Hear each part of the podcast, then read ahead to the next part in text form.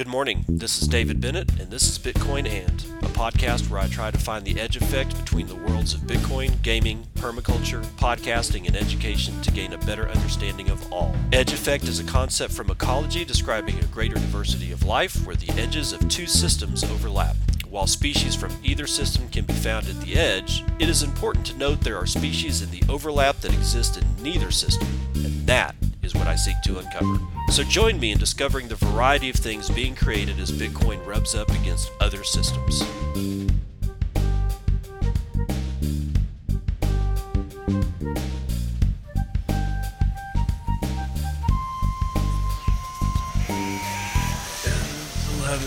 It's 6 a.m. Central Daylight Time, 17th March, 2020, episode, 217, Bitcoin. This is like the fifth day of isolation. Spam has gone bad, ramen supply is low, the water's been gone for hours now. I'm having to drink vodka to sustain myself, and Twitter's freaking out, everybody's printing money, and Jesus, it's like the end times. I don't know what to do. I've sent out multiple messages to get help, but people are too much concerned with their helicopter money that's coming. It's $1,000. I don't know how much more we can stand of this, but at one point or another, we'll just have to, bury our dead and losing those. Can't stand. No! Retail investors are buying the Bitcoin. Institutions are selling. Traders say this is CoinDesk. Who is this? Who the hell? Oh, Lee Kun. Okay, well, whatever. March 16th. We got this one out of Lee. She's saying, as institutions unload Bitcoin along with stocks as part of the coronavirus-driven global sell-off, cryptocurrency's traditional base, retail investors. That's us plebs, by the way, in case you're kind of wondering who the hell retail investors are. We're doing most of the buying, market participants said. And while pricing screens may still be flashing red, business is brisk at many trading platforms. Quote, "We've already done more volume in March than all cumulative volume previously," said River Financial CEO Alex Leishman, head of a Bitcoin-centric brokerage in San Francisco that launched 3 months ago. Quote, "About 20% of all our clients have signed up this month. We're seeing record interest from first-time Bitcoin buyers," in that quote. River Financial is relatively small with just under 10,000 active user accounts, but this volume surge appears to be rippling across markets. Gemini's head of communications, Carolyn Vadino, confirmed the New York-based crypto exchange saw a surge in activity over the weekend. Quote, "During this time of market uncertainty, we continue to expect to see higher volumes than normal," Vadino said. Likewise, one over-the-counter trader in Latin America who provides liquidity to several of the world's leading crypto exchanges said his desk has seen 2 to 3 times the normal buy orders since the price dropped dramatically on Thursday. Quote, "You still have a lot of people who are long that are trying to get out," said the traders. Excuse me, Corona, who did not want to be named. "It's more related to hedge funds liquidating than anything else. There's a lot of Bitcoin collateralized dollar loans out there to miners or people who are long crypto." Another U.S.-based OTC trader confirmed that companies with heavily leveraged loans played into the wave of institutional investors selling off, yet retail traders are buying up Bitcoin so aggressively that it's throwing the whole market off, according to the anonymous trader in Latin America, Weak Hands. Quote, "I hope this doesn't stay so long because it could be damaging. We all need some type of volume to survive," he said. In short, if more people are buying than selling, trading, or leveraging it, it will be tricky for liquidity providers like himself to profit from arbitrage. This would pressure exchanges to find new market makers or force market makers themselves to try different strategies. No one quite knows how that would play out if it happens over several months. Quote, it's basically half the volume that was trading when Bitcoin was priced at 9,000, even if it's the same amount of Bitcoin changing hands. Exchanges like BitMEX were briefly overloaded during a period of dramatic volatility last week, experiencing an hour-long outage.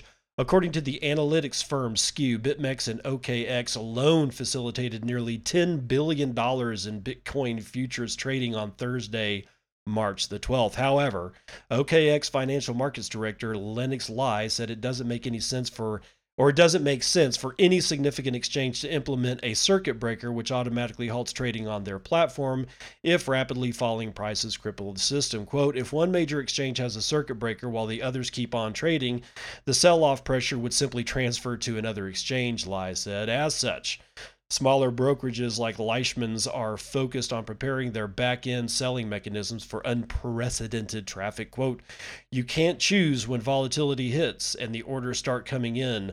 Almost all of our orders have been buy orders. We need to make sure the prices we are promising users don't lose us money, but are fair, Leishman said. On the other hand, at least traders at OTC desk Cumberland don't appear to be concerned about long-term instability. Quote, in our role as liquidity provider, we continue to see both buying and selling from our counterparties, a Cumberland spokesperson said. Quote, including those who have been sitting on the sidelines for a while, using this as an opportunity to re-engage with the market. So there you go. There's that one. So we're, not dead. That's right. We are not dead. It's kind of amazing to watch Bitcoin holding at, right at five, a little bit over $5,000 during the rest of the bloodbath, because there is no other word for what happened on Sunday. Bloodbath. I was not with you yesterday because I was getting a shot in the ass. That's right. I was bent over a table getting a shot in the ass. Was it for Corona? No, they didn't even test me. Of course, I wasn't presenting when I went into the doctor's office. No fever, just this chesty cough that I always get during the springtime, which inevitably turns into bronchitis. So I'm like, you know what? Wait a minute. Hold on. Ain't nobody got time for that. I know, sweet Georgia Brown. Nobody has time for this stuff. I don't have time to get sick. Even if it's not Corona, I don't have time for it. But yeah, Kenalog. Oh, steroid in the ass. Amazingly enough, my butt wasn't sore for hours. Either the nurse really knew what the hell she was doing, or my ass is just numb from sitting in a chair looking at people losing their life savings, and it's sad. I don't mean to laugh about it, but it's like, we've been talking about this forever. We've been saying this shit forever. Is it the end of the world? No. Here's what I expect to happen. Somehow or another, they've kicked the can down the road. I don't know how much more road they got, but they've done kicked the can down the road, and all manner of chicanery is about to come out of the woodwork, people. So be aware. Buy Bitcoin. Let's see. What else do we have up in the stack?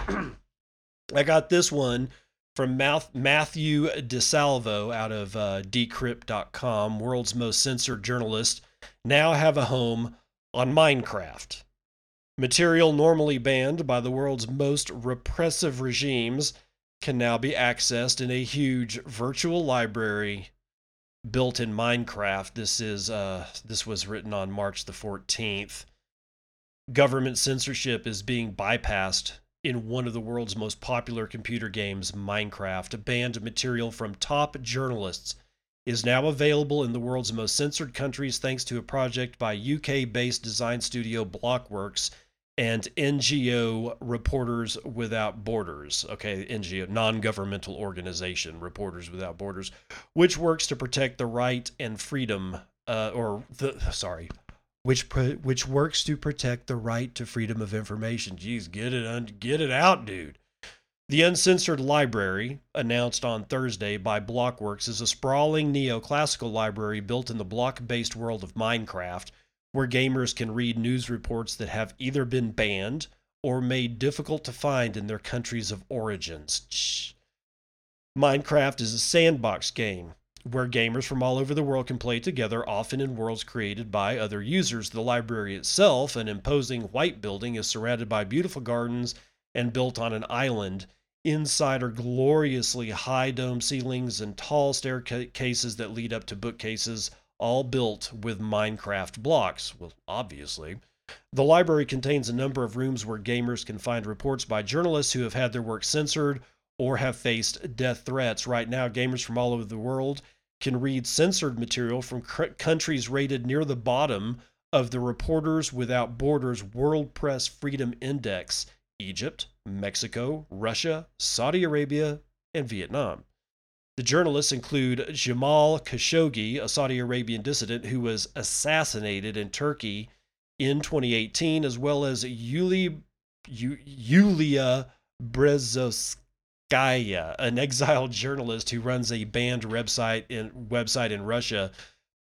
The library also houses works by Vietnam's exiled Nguyen Van Dai, murdered Mexican reporter Javier Valdez, and Mada Masr, who runs a banned news website in Egypt. Blockworks' other projects include a recreation of England's Kenilworth Island, a Minecraft model of the UK town of Exeter, and 3 adventure maps of 1666 London, commissioned by the Museum of London, which allow gamers to explore the city before and after a fire that burned down the city. Technology has long been used to find loopholes to fight government censorship, including blockchain technology, which, despite having block in the name, has nothing to do with Minecraft. Okay. Recently, Chinese dissidents fought censorship by conducting an interview with a coronavirus whistleblower on blockchain technology. Session, a blockchain-based messenger app that obscures its users' identities, launched a white paper last month. For the latest twist in an already strange 2020, will the block-based worlds of Minecraft and blockchain join forces? Oh, they already have. And of course, that's underlined, which clearly is a link to another story, which I'm not going to read. What to say about this? Well, life has a tendency to find a way. And the more pressure you put on a breeding population, the more likely that population is to gain mutations that will allow it to circumvent the very pressure that is being put on the breeding population.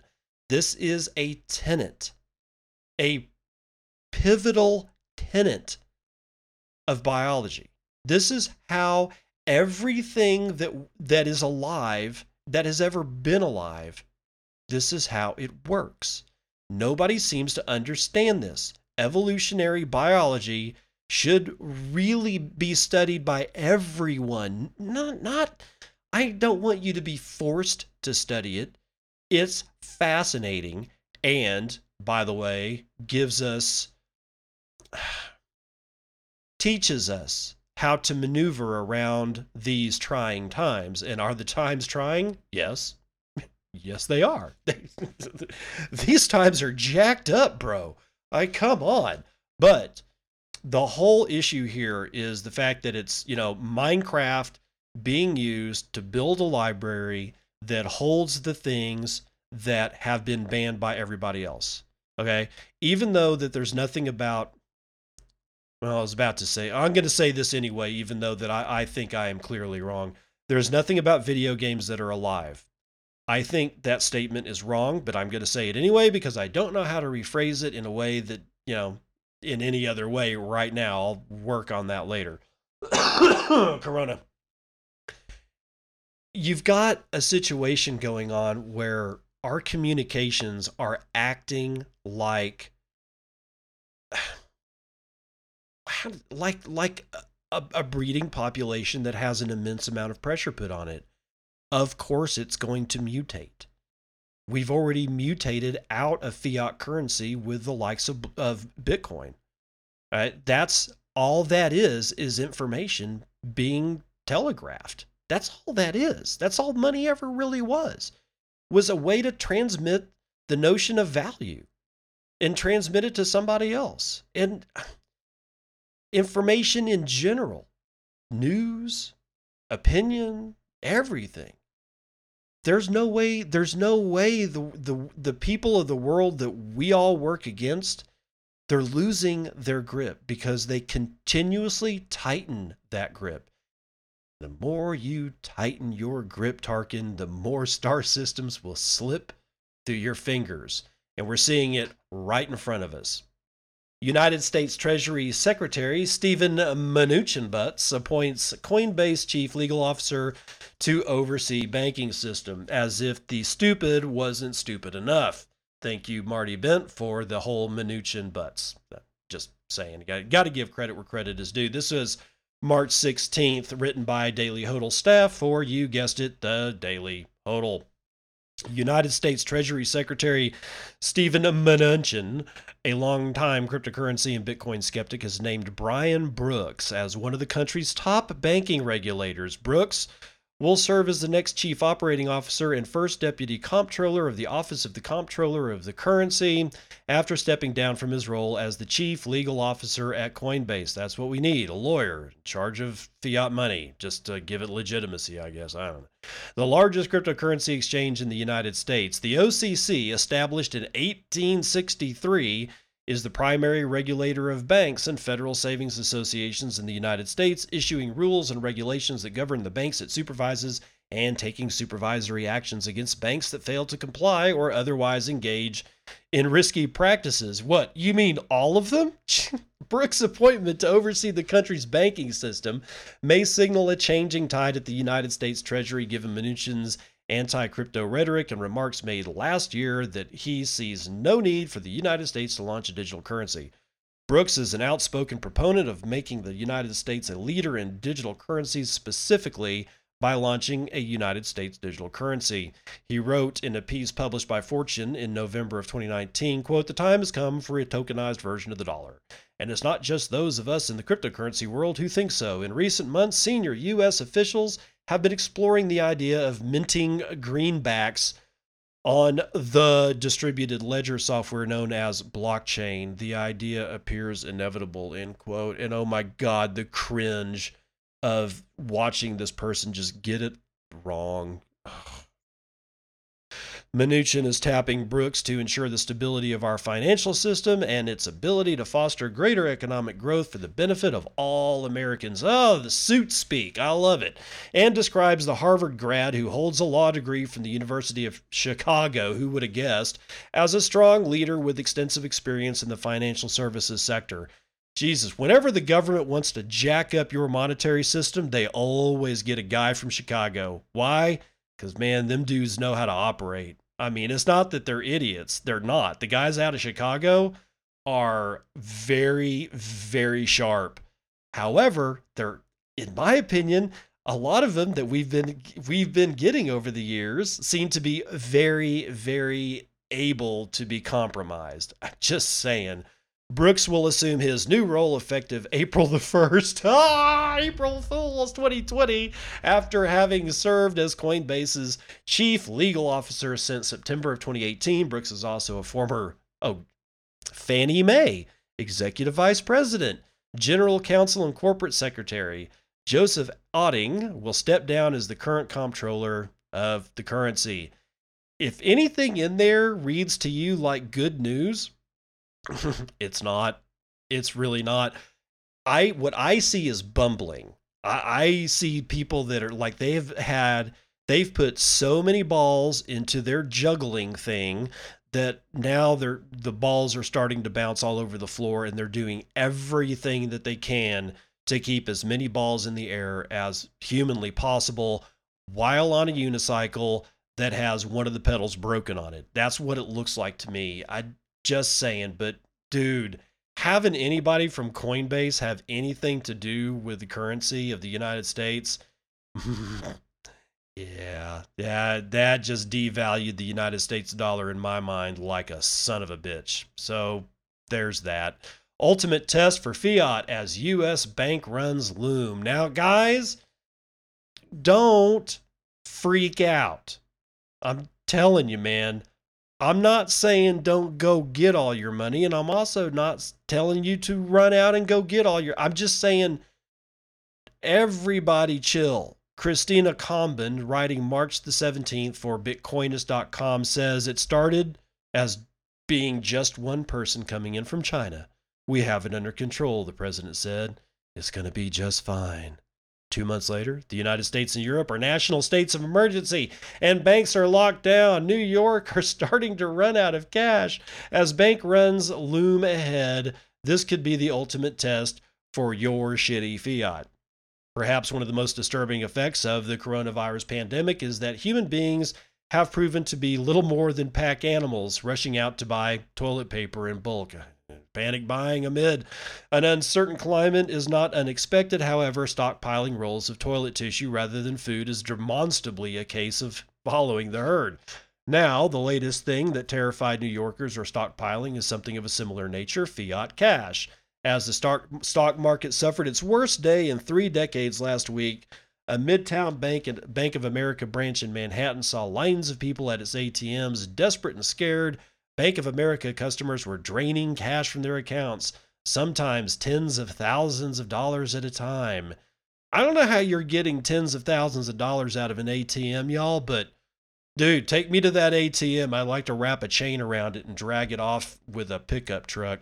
The demand was so great that the branch could not cope and temporarily ran out of $100 bills. This rendered it unable to fulfill large operations. In short, people can't get their money. Sound familiar? Banks across the country have been scaling back operations and closing branches. This has been explained as a measure to help stem the spread of the virus. After all, with social distancing in place in many states, the last thing you want is to be caught in a confined space surrounded by people. Yeah, when they're panicking especially. However, it's starting to look as if banks are beginning to take more drastic measures. Although unconfirmed by an official source, managing director at Mantis VC and Forbes contributor Tatiana Kaufman took to Twitter last night to say that Bank of America cash withdrawals have been reduced to $3,000. She stated ominously, quote, expect that number to drop over the next few days, end quote. Bank runs haven't happened in the States for a very long time. Despite the last global financial crisis out of which Bitcoin was born, the last major wave of bank runs was during the Great Depression in 1932. Of course, that's not the case in many other parts of the world where bank runs have become somewhat cyclical events and capital controls are par for the course. Less than 6 months ago, we saw Hong Kong banks running out of cash completely and Turkey mass freezing accounts.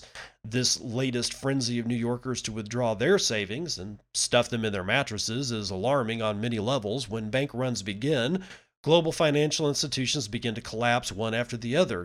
Government bailouts start, and suddenly we're thrust back into a state of deja vu. The great money printing machine begins. And as one Bitcoin enthusiast pointed out, of the trillions of dollars printed, regular folks will not see a single cent.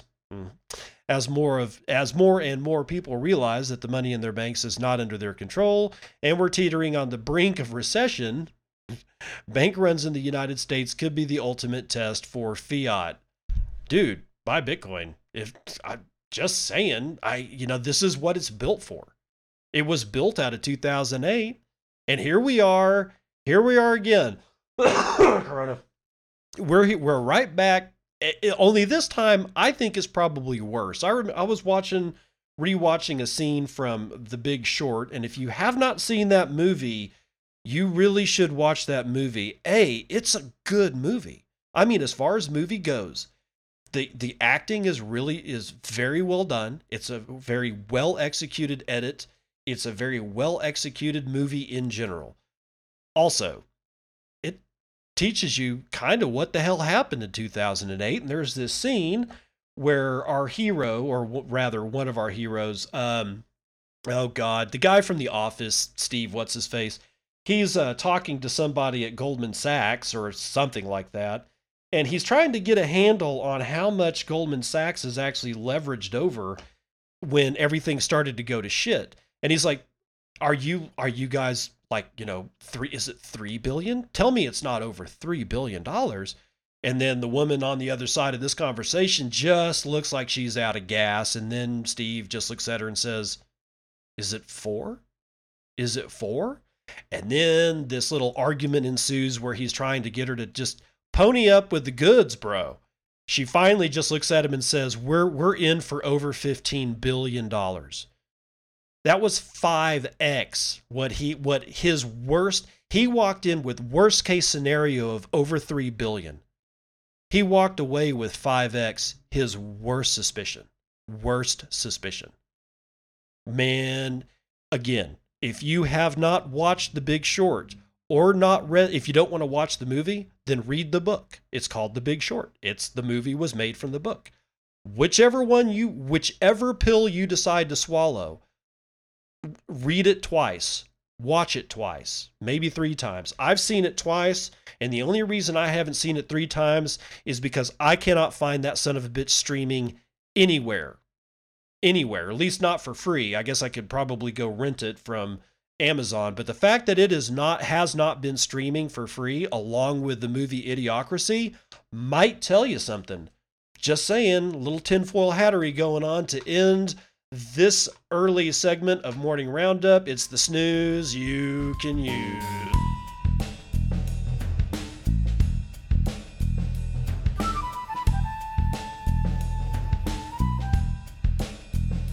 All right, let's go ahead and try a little bit of vital statistics, just, you know, for shits and giggles. Apparently the bloodbath is abating a little bit. We've got the S&P up 4.25%. NASDAQ is 4.5% up. Dow Jones is up 3%. FTSE is up 2.25%. So that Dow gain represents 615 points to the upside. Earlier this morning, Dow futures looked like they were going to tank about 350 points. Apparently, bailing out the airlines is all that needs to be done to set the market straight, right? Yeah, right. Bonds all seem to have increased. The 10-year is up 0.16, 30 years up 0.14, 5 years up 0.09, 2 years up 0.69. Yeah, it's actually, it looks, when you think about it, it's actually just kind of flat. Oil is down, let's see what, a penny. Its last is $28.71. So I don't know, man. If this is a dead cat bounce, this is like the most non-bounciest cat that I've ever seen. Oh, well, except for the actual major indices. They look like they're bouncing pretty good. Don't get suckered into a bull trap, y'all. Bitcoin is at 5,220. Wow. Only 276,000 transactions have been made in the last 24 hours. That's below 12,000 transactions on average per hour. But 1.5 million BTC were sent during that period. Huh. The average sent per hour was 65,000 BTC, with the average transaction value being 5.66 BTC, and the median transaction value is 0.079 BTC, or $411. Block time is extraordinarily high right now. Can you wonder why? 12 minutes and 6 seconds. 0.5 BTC are being taken in fees on a per block basis. Get this, 63 BTC have been taken in fees overall in the last 24 hours. That's like an all-time high since I've been doing this podcast. We've had a 7.5% drop in the hash rate. That brings us to 93.3 exahashes per second. And yet, the last time nobody did dick on Bitcoin because we're all going to go through a mining death spiral and the whole thing is collapsing and everything is, yeah, it was sometime today. It won't, they're never going to stop building Bitcoin. I don't know how else to say it. Ethereum is at 114, Bcash is at 181, Litecoin is at 34.5, BSV is at 116, Ethereum Classic is eating shit at $4.50. And my Doge is like languishing, man, 0.0016. However, with 29,300 transactions in the last 24 hours, it's walking all over Litecoin. But apparently Bcash, I guess they decided to activate the bots. Maybe that's what went wrong, is their bot farm went down. Their transactions are back at like 65,000 transactions in the last 24 hours. So anyway, there's your major shit. Now, my node BTC, let's see what its hash rate says, is 97 exahashes per second. a moderately full, mempool, thank you, 35 megabytes representing 20,800 unconfirmed transactions. Earlier this morning, I saw a few half-full blocks. Not anymore. Everything is 99.8% full. Yep, that's for the last 10 blocks straight up. Lightning Network, these stats are going to be given to you by Clark Moody, bitcoin.clarkmoody.com. Total capacity is, 905 BTC, representing $4.8 million USD. Total number of nodes is 6,554. Total number of channels has dropped a little bit, 35,985. The Tor capacity is 363 BTC, representing a 0.1% increase, 40.2% percentage in Tor capacity. Nice. Tor nodes is 1,905. Is there anything else? Nope, that's going to do it for Vitals.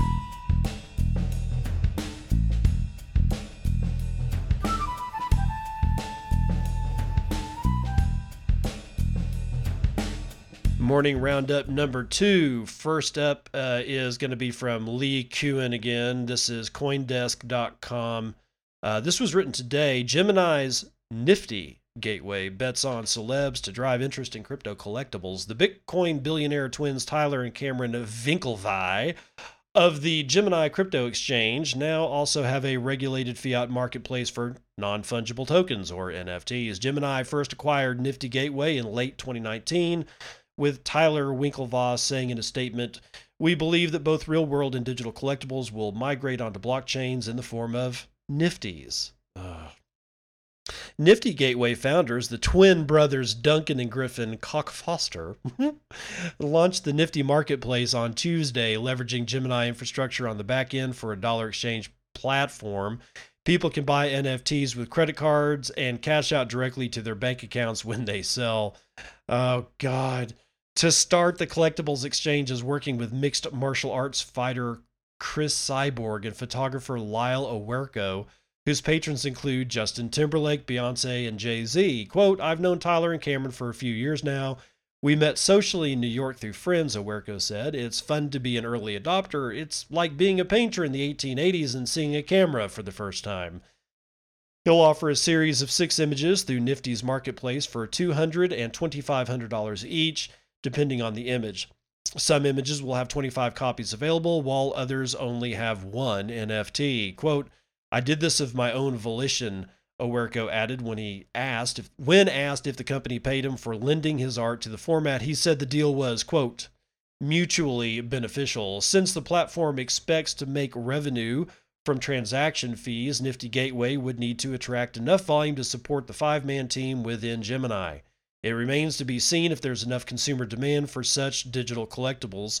The Nifty Gateway team estimated NFTs were a $200 million market in 2018, wrongly predicting the collectibles game CryptoKitties would remain a project to watch in 2019.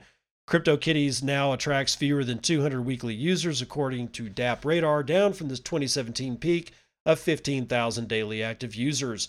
The NFT market is still seeing dismal growth in traditional tech terms. Nonfungible.com estimates the gaming startup Decentraland is one of the top 3 NFT market leaders, yet facilitated roughly 50 transactions in the past week. Man, that's pretty bad. By comparison, the Nifty's team initial experiment with 10,000 CryptoPunk NFTs garnered roughly 3,500 transactions in 2 years, meaning fewer than half of them sold and few of them traded. On the other hand, OpenSea CEO Devin Finzer said his NFT marketplace now sees roughly $1.5 million in monthly trading volume, with a little under 10,000 active user accounts. With the Ethereum network buckling under congestion from coronavirus-induced volatility, Finzer said this may increase transaction fees the platform pays for each swap. Quote, "If the Ethereum network remains super clogged, developers may just not build NFTs anymore. Then more NFT projects may move to other main chains." Indeed, CryptoKitties creator Dapper Labs is making progress on its forthcoming Flow blockchain, debuting a test environment for developers earlier this month. Given the instability among Ethereum's fan base, the Koch-Foster twins are looking to tap into celebrity fandoms, hoping to launch NFTs with more athletes and artists with devoted followings. Quote, "In the art world, you don't really see Picasso's trading cap or trading volume," Duncan Koch-Foster said. "We're also working on nifty display devices. People have to be able to hang their NFT up on the wall." Jesus, God. All right. Honestly, the only place I believe NFTs have right now, that doesn't mean forever, right now, is in gaming. That's the only thing that actually makes any kind of sense to me whatsoever. Skins, like one-off, I don't know, shotguns or you know, something like that. I really think that that's where NFTs are going to shine. However, the fact that NFTs seek like shit chains automatically is, I don't know, is kind of rough. However, there's no reason in the world that something like this couldn't be built on Bitcoin, of course. Just like Lightning. Hell, maybe even use Lightning or build something exactly like Lightning that does this type of thing on top of Bitcoin without actually having to clog up the main chain. This is why we Bitcoin. Just saying. Russian lawmakers introduced a revamped bill restricting Bitcoin and crypto. This was March the 16th. By the Daily Hodl staff for Daily Hodl. In an interview with Interfax, Alexei Guznov, director of the Central Bank's legal department, says the Bank of Russia is moving to impose restrictions on Bitcoin and other crypto assets due to inherent risks. No, it's because you're scared. According to Guznov, the Central Bank of Russia has finalized a draft of the country's bill on digital financial assets impacting Bitcoin and cryptocurrency. Quote, "We are against institutions for organizing the production of cryptocurrency in Russia." God, terrible sentence. "We are opposed to the fact that there are institutions that organize the release of cryptocurrency and facilitate its circulation. But if a person who owns conditionally Bitcoin completes his transaction in a jurisdiction that does not prohibit this, we are unlikely to be able to limit it to this." Yeah, I know that you're starting to actually get it. Guznov cites a scenario in which a married couple jointly owning Bitcoin decides to divorce. He says problems can arise in terms of enforcing how the digital asset would be split and how the courts could enforce such a ruling, since Bitcoin is designed to be censorship resistant and grants people or the person with the private keys full control of the asset. Quote, "The problem of cryptocurrency and generally crypto assets, and this is not only our problem, is that it is not very clear how to ensure the enforcement of judicial decisions," because it's not. "For example, a spouse buys crypto assets for the entire amount of income and stores them in a crypto wallet. A dispute arises regarding this property within the framework of, say, a divorce proceeding, and the court says, yes, all proceeds must be divided. The court is even ready to issue a writ of execution. And then I look at the bailiff who, on the basis of this writ of execution, will try to do something, but where to go? To whom? With what? Obligate a person who has the keys to access a crypto wallet to provide an access key? Theoretically, it's possible, but you can say, oh, forgot, oh, lost, and I will add here myself, oh, horrible phishing accident, whatever. Unfortunately, a lot of crypto assets are already in wallets that have lost access keys, and this in itself creates problems. We could not ignore this, and therefore the project involves obliging the operator of the information system where the release of digital financial assets will be carried out and, if necessary, providing access to them. Technologically, as colleagues say, this is possible, although maybe this is somewhat inconsistent with the ideology of notorious Bitcoin." Oh, God. The notorious Bitcoin. That's good. I like that. "Which is based on anonymity and on the fact that no one except the owner can access the corresponding conditional property in the form of Bitcoin, which are in a wallet." The bill, first introduced 2 years ago, clarified support for digital assets such as securities as opposed to digital currencies. It defines the basic infrastructure for issuing and circulating digital financial assets, organizing information system operators and exchange operators, and regulating these institutions and their managers. Guznov also said that there is the possibility of issuing digital financial assets secured by property and using stablecoins to move value and money between parties. Now, that's it for the article, but remember what I was saying about a breeding population that is under environmental pressure will gain mutations that will alleviate those environmental pressures. Keep that shit in mind. Seriously. Coronavirus ETH sell-offs lead to record highs for finance dApps. DappRadar reported that MakerDAO and other finance dApps caused a surge in gas prices on March the 12th. This is Jeff Benson writing for Decrypt.co sometime yesterday. DeFi dApp usage went way up at the end of last week, with some logging record numbers. At the same time, gaming dApps went way down, and those two phenomena were connected, according to a report released Friday on March the 12th. The price of ETH dropped by nearly half to below $100. It currently sits at around $115 at time of writing, after COVID-19 wreaked pandemonium across most markets. DappRadar reported that the price drop has created wild swings in decentralized application usage. Here's what DappRadar reported. The coronavirus sell-off of 2020 has drastically lowered the price of ETH, which has affected owners of MakerDAO's DAI stablecoin. DAI is meant to be something of a hedge against ETH volatility. However, extreme volatility can shake even DAI. To get DAI, users lock up ETH as collateral and get a smaller amount of DAI in return. If the value of ETH falls below the value of the DAI they received, users must recapitalize to keep their DAI. A 44% drop in ETH prices, as happened on March the 12th, was enough to send many back to MakerDAO to secure their investment. Sounds like a lot of freaking work to me, but MakerDAO wasn't alone in seeing big spikes. According to DappRadar, its 1,500 unique wallets was a 243% increase over the 30-day average. Kyber Network up 70%. DYDX up 133%, and 1inch up 77% also logged record usage. Uniswap, with 1,693 unique wallets, had its second biggest day ever, but Uniswap exchange protocol inventor Hayden Adams told Decrypt, "That feels like an understatement." He pointed out that during one 24-hour period, Uniswap did $53 million in volume, which was 5 times higher than it had ever done before. He believes it might be the most volume for a decentralized exchange in Ethereum's history. All that financial dApp activity drove up gas prices, said DappRadar on March the 12th. ETH Gas Station, a site for tracking gas rates, tweeted, "Be advised that gas prices are extremely high right now." Indeed. It posted recommended gas prices at 97 gui, then about 29 cents US, compared to the current rate of around 2 gui, less than 1 cent US. Perhaps, unsurprisingly, those gas prices correlated to lower use of non-finance dApps, with gaming apps in particular hard hit. In Ethereum-based games, players must make in-game moves via smart contracts.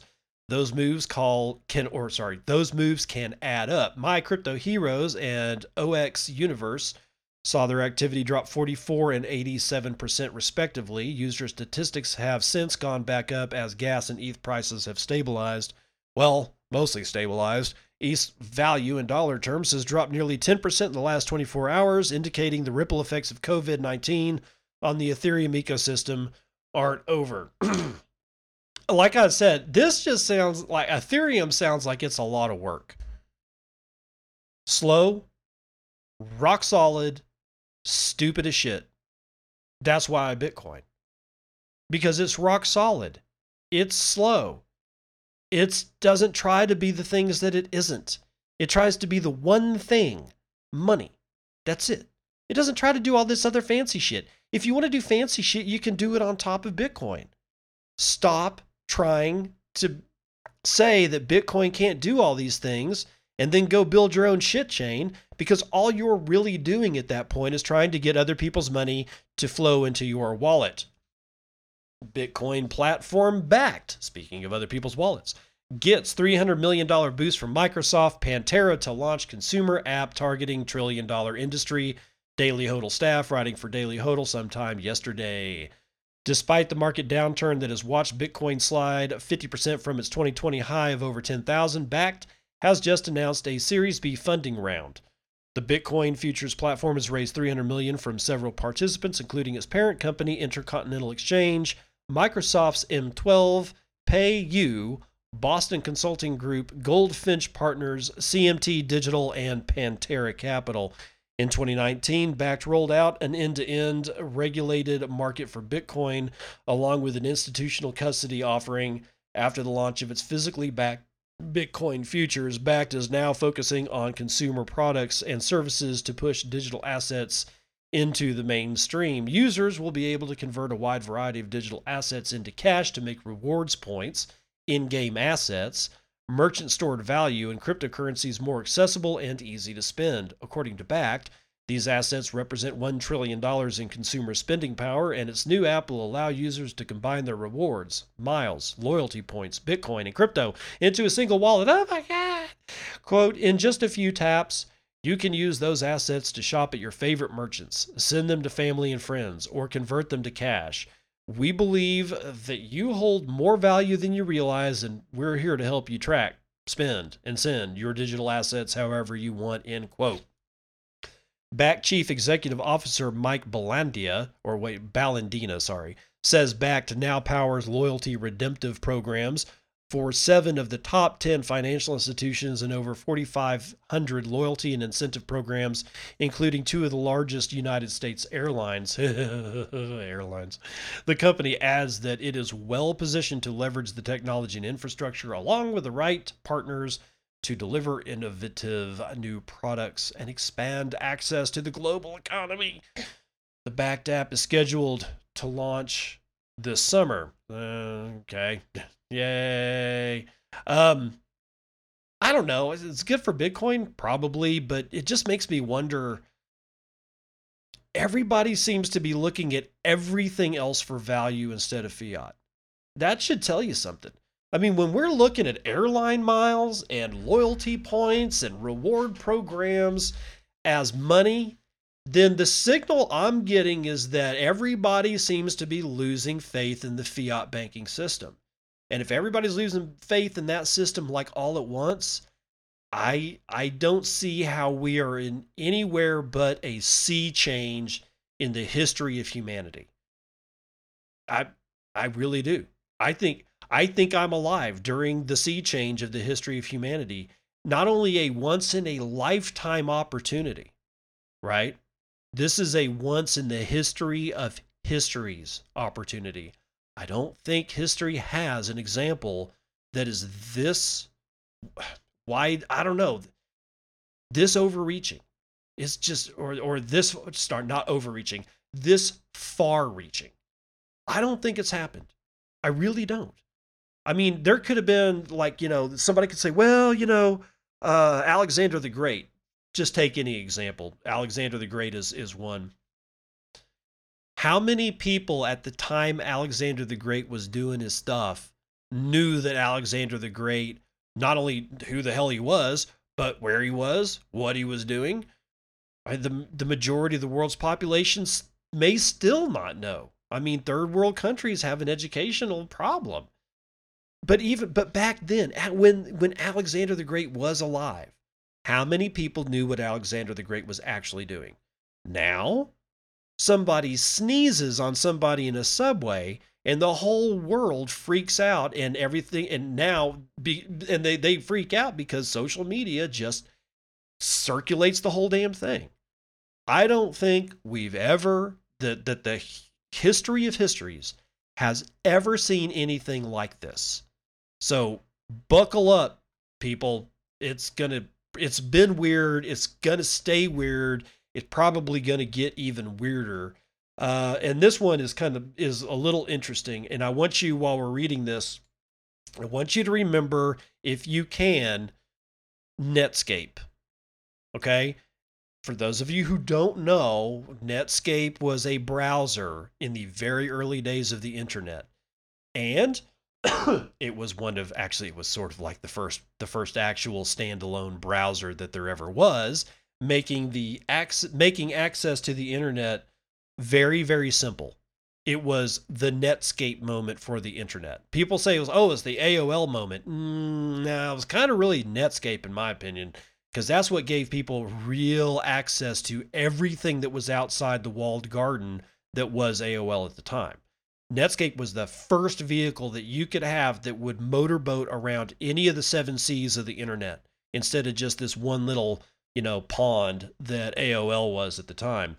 Now, when Microsoft, when they released their own browser, they immediately bundled it into the next release of Microsoft's operating system. You couldn't get the operating system without the browser. It was impossible. Netscape filed antitrust against this, and they were crushed by Bill Gates's legal department. Now, I've said this before. I guess a lot of people don't remember this, and we don't really remember it because it wasn't publicized. It certainly wasn't reported on by the news. But while Microsoft was garnering this massive market share, while they were stockpiling money hand over fist, Bill Gates was not stupid. Not only was he building out his development team, he was actually probably more interested in building out his in-house legal departments. And he built those sons of bitches out to the point that they had long, sharp, shiny-ass teeth, and they destroyed Netscape. Netscape went up against Microsoft, and Netscape got crushed. So why am I even talking about this? Because Robert Stevens, writing yesterday, March the 16th, for Decrypt.co, starts his little thing out with, Brave files GDPR complaint to end Google's data free for all. Brave claims that Google violates the GDPR, the most powerful data protection law in all of Europe. Crypto-friendly browser Brave today filed a formal complaint against its competitor Google, the latest in a several years long campaign to topple the tech giant's hegemony. Brave, which has offices in San Francisco and London, claims that Google has infringed upon Europe's foremost data protection law, the GDPR. According to Brave Chief Policy Officer Dr. Johnny Ryan, enforcement of the complaint would be tantamount to a functional separation of Google's business. This is good for Brave. Where Google's advertising technology collects excessive information about its users, Brave browser does not track cookies by default. Brave claims its technology serves ads without breaching personal information. In addition, Brave's users can earn crypto for watching advertisements in the form of their shitcoin, the Basic Attention Token, or a Batshit Crazy Token. Brave argues that Google has violated the purpose limitation principle, which requires organizations to only use data for specific purposes. For example, collecting information about your whereabouts on Google Fit must only be used to encourage you to exercise more. Google, according to evidence released by Brave today, has an internal data free-for-all where it reuses our personal data between its businesses and products in bewildering ways that infringe the purpose limitation principle. The official complaint is Brave's most recent against Google. On February the 12th, it sent a letter to the UK Competition and Markets Authority arguing that its failure to enforce the GDPR facilitated Google's monopoly. A week prior, it produced evidence that showed how websites of over 400 UK councils led at least one private company to track visitors and mine their browsing activity for profit. In September 2019, it pushed a report that alleged that Google is using hidden web pages that send personal information to advertisers, violating its own privacy policies. Brave has been waging war against Google ever since it first launched in 2015. If authorities force Google to change tack, competitors such as Brave could be poised to benefit from the fallout. So, Brave, okay, look, I like the browser. The stuff that I'm reading to you right now is on a Brave browser. I don't use BAT, and I'm never going to because I think it's stupid, but the browser itself, it's built on Chromium, which as far as I know is owned by Google, and it's good. It blocks. It's like the best ad blocking software I've ever seen. I use nothing else, and it works like a charm every single time. And I really do. I like this browser. I like Brave. I don't like BAT, but whatever. I like Brave, and I use it, and I don't mind it. But the guys at Brave are going to go up against Google. And if you thought Netscape going up against Microsoft in the early to mid 90s was like David and Goliath, holy shit, man, that ain't nothing. So the guys over at Brave should probably want to step carefully, because Google is a monster that I personally think it's probably so much bigger than Microsoft as to scare the living piss out of pretty much everybody. But whatever, that's going to do it for the morning roundup.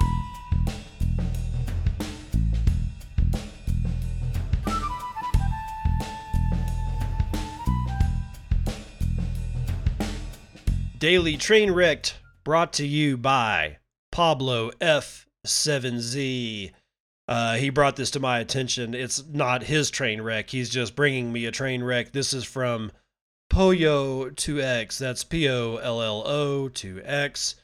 He says, I'm thinking about finally capitulating after almost 3 years in crypto. I'm down 87%. These are the coins in my portfolio: Ripple, BSV, Blackcoin, Hex, Bitcoin God — that's Bitcoin God spelled with two I's — Quadriga CX coin, BNB, Dragon, Tron.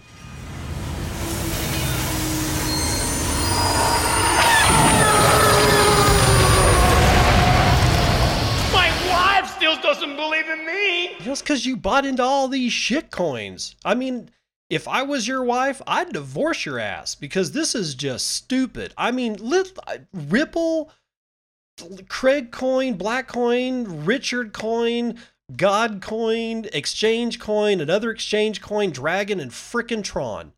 And you wonder why you're down 87% and why you've got to capitulate and blow and just blow town.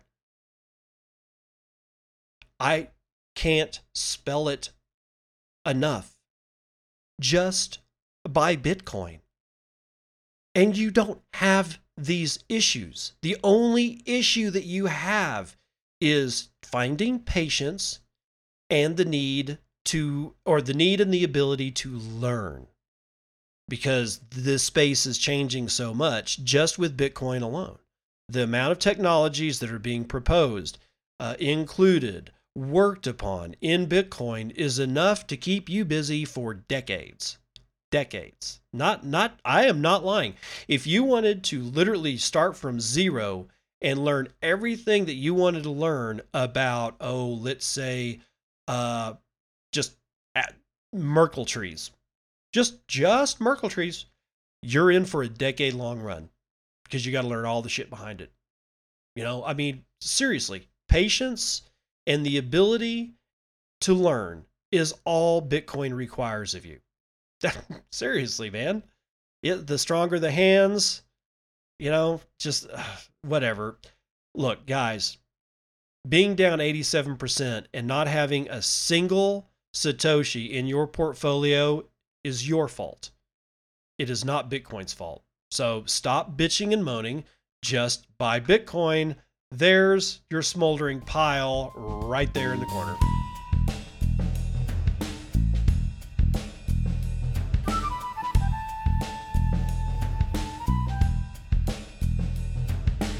All right, terrible joke corner.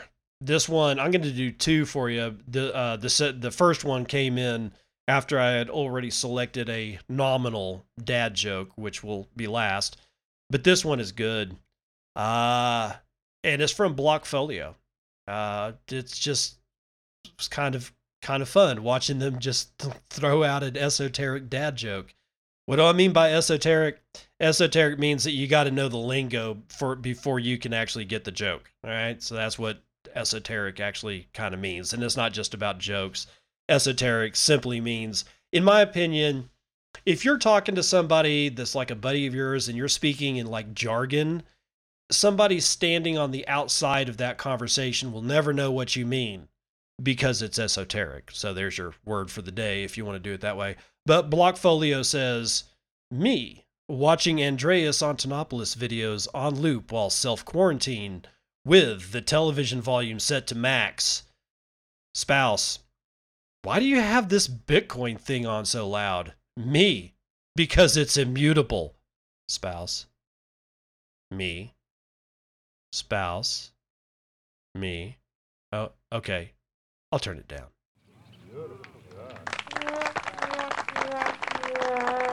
It's immutable.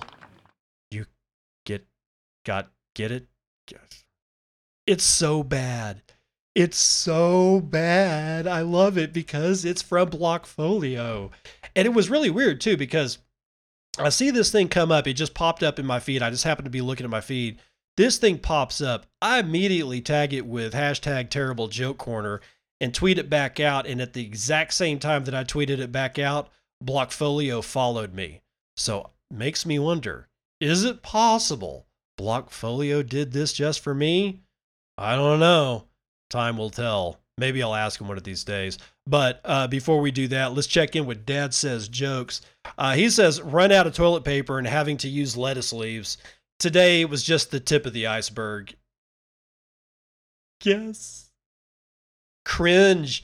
Cringe, bitches. If you're not cringing because of that, then you are deaf or something like that. That's totally cringeworthy. So that's going to do it for the terrible joke corner. We're going to go ahead and get out. Brief chicken report. All six chicks are doing well. They are, I think I've probably told y'all this, they've doubled in size since we got them the Friday before last. They're even bigger, slightly bigger now. They are going through feed like nobody's business. In fact, I'm going to have to run down to Tractor Supply and get them another bag of feed. Hopefully they will have feed and I won't have to, I don't know, feed them cat turds or whatever it is, because even around here, people are kind of losing their minds. The local Walmart, now remember, I live in a rural town, sub 20,000, population. Although, even without population, we do have a Walmart. Cleaned out of canned goods. Cleaned out of, obviously, toilet paper. Cleaned out of bottled water. Cleaned out of eggs. The meat supplies are running low. I mean, and this is a Walmart. And I got a buddy, a good friend of mine, lives in I won't say the city because I don't want to dox him or anything like that. But where he lives, they have multiple Walmarts and they are supercenter Walmarts. Mine is just your regular one run-of-the-mill box store Walmart.